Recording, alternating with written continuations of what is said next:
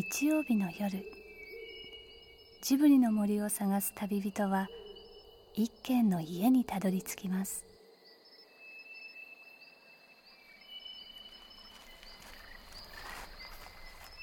ジブリの森のラジオの川のほとり。そこに立つレンガの家はスタジオジブリ鈴木敏夫さんの隠れ家です。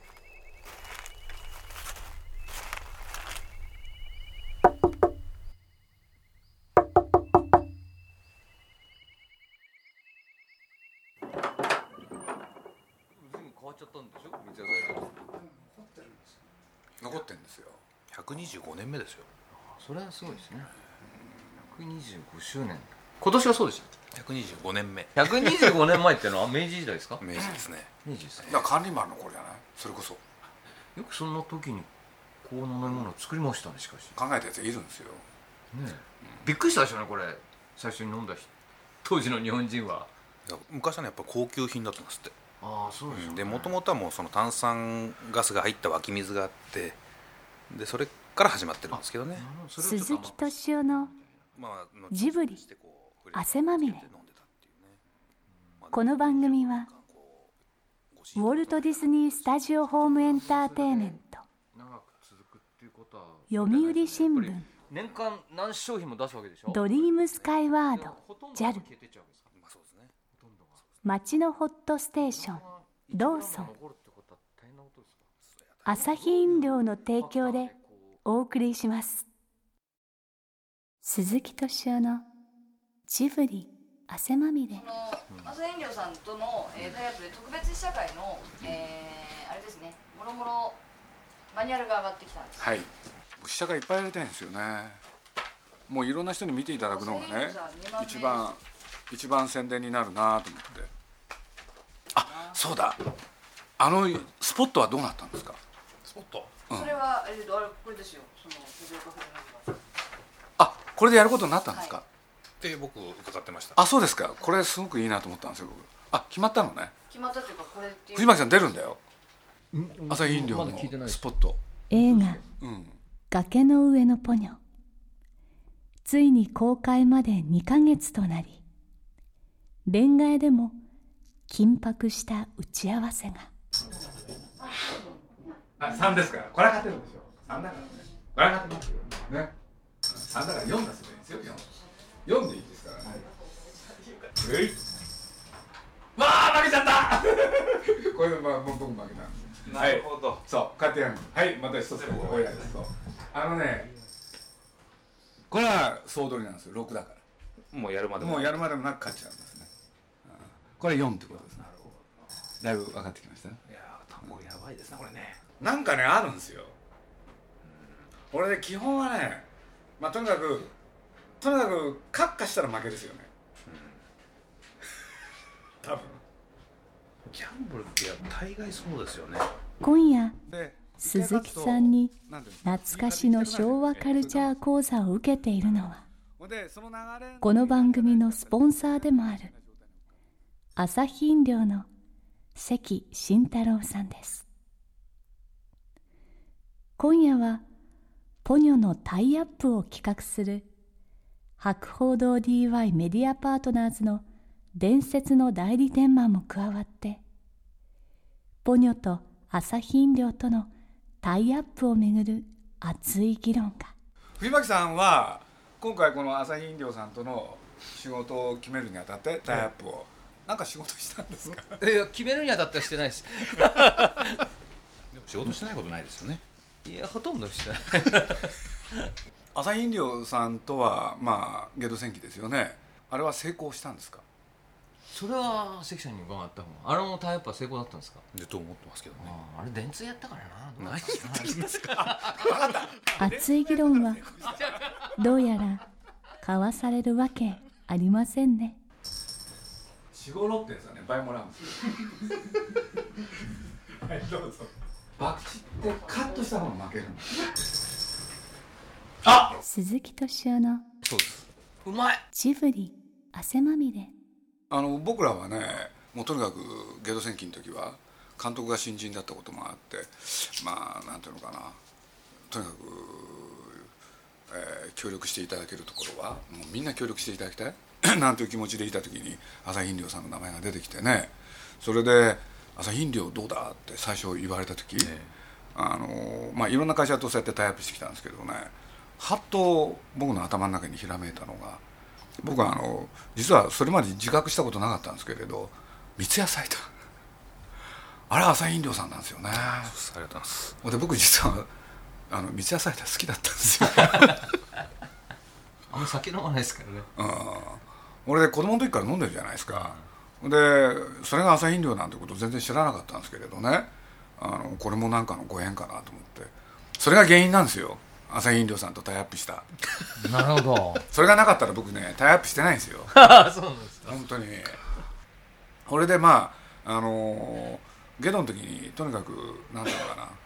あのそれは CM を作るとかそれからあのいろんなねあの量販店その他でのいろんな展開とかいろんなことがあったんですけれど基本的には、まあ、僕は映画を大事にしていただけるその会社とねお付き合いをしたいなと思ってて。これでまあ朝飲料さんと話してた時に、まあ、映画のことをちゃんと大事にしてくれた上で自分たちの宣伝もやりたいっていうことをね確認が取れたんでだったら一緒にやっていきましょうっていうことで、まあ、やってるようなあの次第なんですけどね、うん、まあはっきり言うとですねタイアップの会社の中には僕らの、まあ、作ってる映画その一部を素材として使ってそれでその商品を売りたいっていう会社もあるわけですよ。そう僕はそれ嫌なんですよね。そんなことやったら映画もダメになるしその飲み物だってダメになりますよと。そうじゃなくて映画のタイアップっていう場合ねこれはまあある種、うん、そのことを僕は理解していただきたいんだけれど映画が成功すればその飲料も売れますよと。映画の成功が全てに影響を与える。でそういうことで言ったら映画の成功のためにいろんな協力をしていただけませんかと。でそれを理解していただけるところと一緒にやりたいんですよ。そうですね、うん、だからただ鈴木さんがおっしゃるようなそのタイアップっていろいろ考えてたんですけどコラボレーションとかねいろんな言葉あるじゃないですか、でまあ、あんまりこう言葉の遊びしてもしょうがないんですけどまあ本当に我々としてもやっぱり大切なコンテンツをお預かりしてると思ってますから。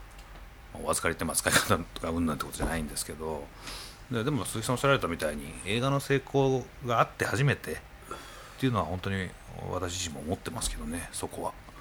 だからまずね映画の宣伝あの成功にね協力していただけませんかなんですよだけどまだ崖の上のポニョっていうのは全貌全く明らかにもなってないしあのやっとこさポスターであこういうキャラクターかっていうのが出てきたぐらいでそれを使ってもせあの世間の人たちは何これって分かんないわけですよねだからそれを使っていろいろこうキャンペーンをやっていただくっていうところはまあ使う側としては結構難しい部分もあることはあるんですね。一緒にギャンブルしろってそういう。ことです、うん。だから僕はねあの一緒の船に乗ってもらえる人がありがたいんですよね。この作品がどうなるか分かりません。分からないっていうのは2つあってね。要するに作品として本当に面白いものができるかどうかっていうのは映画完成するまで分かんないわけですよ。それと同時に今度はその作品がいくらいいものであっても工業的に成功するかどうかはね、まあ、時の運もある。そういうことで言うと2つともね分かんないわけですよね。でもその船に乗ってくださいよってことなんですよね。で運命共同体になってくださいって。俺で、まあ、やっていく中ではあ照る日曇る日ね、えー嵐の日もあるだろうけれど、ね。それを一緒に味わってもらうと結果としてお互いがいいあのこの公開良かったですねってことになるんじゃないかなと僕は思ってるんですけれどねだから確かに宮崎駿が作る新作それは期待値はあるでしょう。でも同時に本当は不安もあると思うんですよ。本当に面白いものはできるかって。これはねできてみなきゃ分かんないです。でこれもう本当にまあわかんないですけど一回本当にあのポニョの最初の1枚だけあの拝見した時に前鈴木さんにちょっとお話しちゃったんだけど最初ねポニョの顔があんま可愛くないなと思ったんですよ。で次出てきたあの見せていただいた予告編とか拝見するといや可愛くてすごく安心したんですけどでもそれって何なんでしょうね。僕らがやっぱり会社もとしてもそうですしやっぱりその先ね絶対にいいものを作ってくれるんだろうって信じてるってことだと思いますけどね。だって鈴木さんが別に失敗するかもしれないけど失敗しようと思ってやってるわけじゃないしと思いますよ。だから今ねあの関さんすごい重要なこと言ったんですよ。なんでかって言ったら最初に1枚見たら可愛くなかった。これ実を言うとね宮崎駿の意図でもあるんですよ。でなんでかっつったら世の中に可愛いものがはびこってるでしょ？そこへまたね可愛いもの一個付け加えたってしょうがないじゃないかって。だから可愛いだけじゃないものを持ってるよって。それやりたいんですよね。でそれが多分今のお客さんのどっかの気分にあるんじゃないかなって。それは宮崎が考えたことなんですよ、最初にまずその憎たらしい顔を作ったんです。でその憎たらしい顔に宮崎駿はね愛情があるんですよ美しいのは心の中にあるだろう。でそれをねやっぱりやりたいんですよ。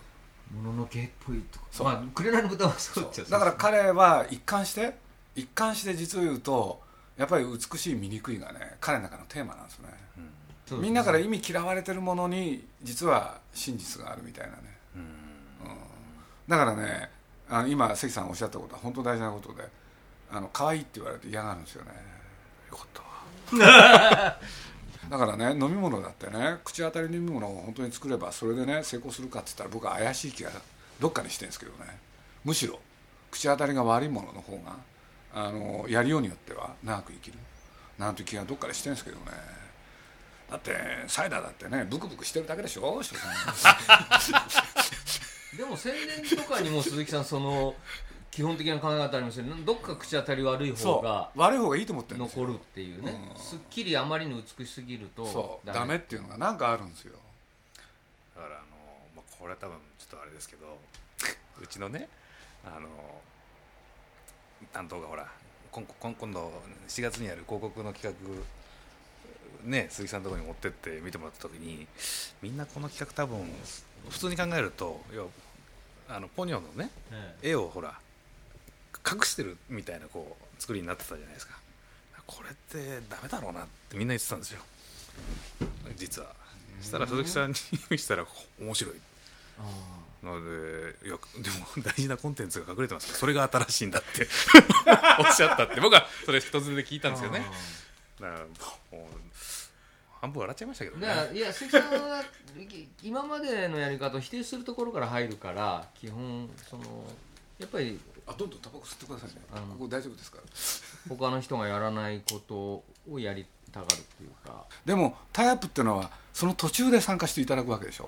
これはものすごい難しいですよね、だからいいものを作ろうと頑張ってますから信じてくださいってやつでしょ。その分かんないものに乗っかってもらうってやつだから確かにねあのタイアップする側としては難しいかもしれないですけどね。確実なもんじゃないわけだから。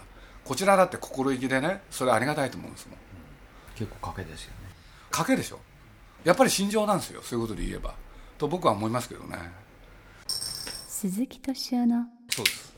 うまい。ジブリ汗まみれ。僕一回あのジブリさんあのお邪魔してですね宣伝のこうこういうこと考えてますよっていうのをね鈴木さんにお話しに行ったんですよ。ある時。でそしたらね鈴木さんとかがこう皆さんねあんまりにこう顔色良くないんですよね。でちょっとあの少しちょっとなんかダメなんじゃないのみたいなことを言われましてですね。まあいろいろ僕がまあもちろんその宣伝の担当をしてますんでまたギャーギャー言 言ったんですよね。で実はその帰り道こう線路沿いをこうとぼとぼ歩いててああ参ったな言っちゃったな大丈夫かななんてみんなでまあみんなで僕はそう思ってたんですよね。そしたら次の日かなんかメールをいただきまして。最初ねあの迷惑メールかと思って削除しようと思ったんですよ。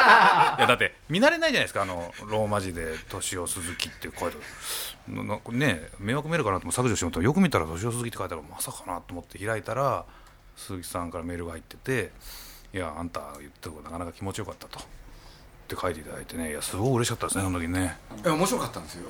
だっておっしゃってること全部正しかったしね、うん、だからねタイアップっていうのは結局最終的に決めるのはそこの人たちがどういう人たちかっていう人。それだけですよね。まあ、企業っつってはね。結局のところはそこで働いてる人たちっていうことでしょうからね。そう、うん、だからまあいろんな会社の人とお付き合いするんですけれどね。まあそこに中にね全員が気に入るわけじゃないですけどね。気に入る人が一人でも二人でもいればやろうって気になるし、うん、やっぱりいわゆる合作ですもんねすごい大きな壁でしょうけどね。でもある種お互いがある影響を受け合ってそれでそれが DNA なんか入ったら面白いですよね。それはそう思いますよ。鈴木敏夫のジブリ汗まみれ。皆さんは宮崎駿という人は実はですねいまだに眼鏡にそのペットボトルを敵視してるんです。あそうなんですか。そう。ほんでみんながね、そのペットボトルのお茶を持って歩いてるでしょ？その街を見ても、ん。そそれ見てね怒ってるんですよ。そうですか。でなんでかっていうとね日本の若者の風俗が変わったと。あれはみっともないと。日本人たるものね。水筒だったらいいんですかね。そうなの。それはだからあ水筒だったらいいんですよペ多分。ットボトルがうん。要するにこのこれだけね氾濫するっていうことがエコに反するってことじゃないんですか？それは違う。それは違う。それじゃなくて？見た目なんですよやっぱり、見た目？うん、見た目のねやっぱりなんて言うんだろう。ファッションとして。要するに背中にねなんていうんですか。今のなんていうんでしたっけ？背中に背負う。リュックサックリュックサック背負ってそこにジュースか今のお茶入れてそれでみんな汚いズボン履いて歩いてるじゃないですか もうそれ自体が許せないんですよ彼は、ある時代を生きた人として。俺で彼はどっかでね要するにお茶はちゃんと沸かして家で飲むもんだし、ね。でリュックサックなんか持つんじゃないと。男たるものね手に荷物は持つなと。今日は糾弾するから 日本人のそのいやだけど美学が崩れねた。皆さんに言わせるとね笑笑っちゃうの笑っちゃうって言ったらあれだけどまあ人間なんてそんないつも深く考えてるわけじゃないからね。三ツ矢サイダーだけは違うんですよありがたいです。ええあサイダーだけはね。宮さんの中で？そう。皆さんの中でやっぱり三ツ矢サイダーはねいいものなんですよ。なんかそういうものがあるんですよ。わだからないですよ全然その価値観は。なんつったらいいのかな。要するに古いものを守ってる人が好きなんですねどっかで。何そう思ったからこれまずいじゃないですか。そう思ったから今日なんですか？買ってきたんですあ買ってはい。いあありがとう。ただきます。これですよやっぱり。三ツ矢サイダーいただき初めから出していただいてなんでこんなに冷えてるんですか？このサイズがあるんですねそうです。ぜひ。そうなんだ。うまい。うまいですね。いやいや本当に本当わざとらしいわにいやいやいやいや。かなりバートらしいですね。いや久しぶりに飲むとうまいですね。いつもいつも飲んでください。あそうです。か一つの船に乗ってこれから大海原へこぎ出そうとしているジブリと朝日飲料。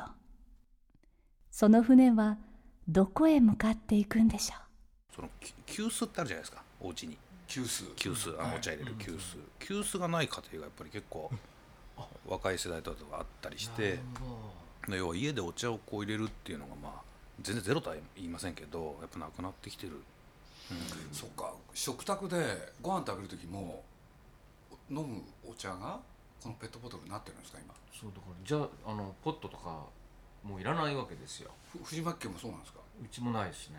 実家はありますけどね。だからじゃあペットボトルのお茶を飲むの？うんそうでしょうね。あの子で2リットルぐらいのねでかいの買ってきてね。関さんとこもそうなんですか？うちもそうですね。でお茶沸かさないんですか？お茶はまあなかなか沸かさないですね。で今の子供なんかお茶っていうのは冷たい冷たいもんだと思ってるかもしれないですね。うん。いや本当に。要するにうん。ペットボトルが普及しちゃってそれこそ食卓に出るお茶までペットボトルになっちゃった、え藤巻さんどうしたらいいんですかこれ？その方が絶対だから楽は楽ですからね。ただペ便利？お茶べ便利と引き換えに風物詩がなくなったと。まあ、風物詩はなくなりました。季節自体がもう全体がなくなってるじゃないですか。これねやっぱりペットボトルを発明した人がいるわけでしょ。これでなんつったらいいかな。確かに時代に合ってたと思うんですよ。時代がね便利さを求めてそれからお茶もペットボトルで飲むってうそういう一つの時代を作ったわけですよね。でもそっからもう随分時間が経ってでどっかで誰かがまたペットボトルに変わる新しい容器を新しい形態をなんか生み出すんじゃないかな。次にねどういう形になるかも興味あるんですよ。なんか日本発信のものが欲しいっていうのもどっかにあるんですよね。誰がそれやるのか。確かにそうですね。ね。なるほど。面白いですね。あるんですよ。ちょもうタバコ一本失礼してもよろしいですか？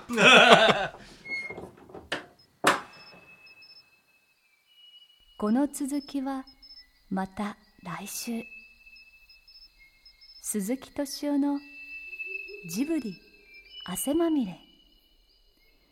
今夜の出演はスタジオジブリ鈴木敏夫朝日飲料マーケティング部チームリーダー関慎太郎さん。博報堂 DY メディアパートナーズ藤巻直也さんでした。この番組はウォルト・ディズニー・スタジオ・ホーム・エンターテインメント読売新聞ドリームスカイワード JAL 街のホットステーションローソン朝日飲料の提供でお送りしました。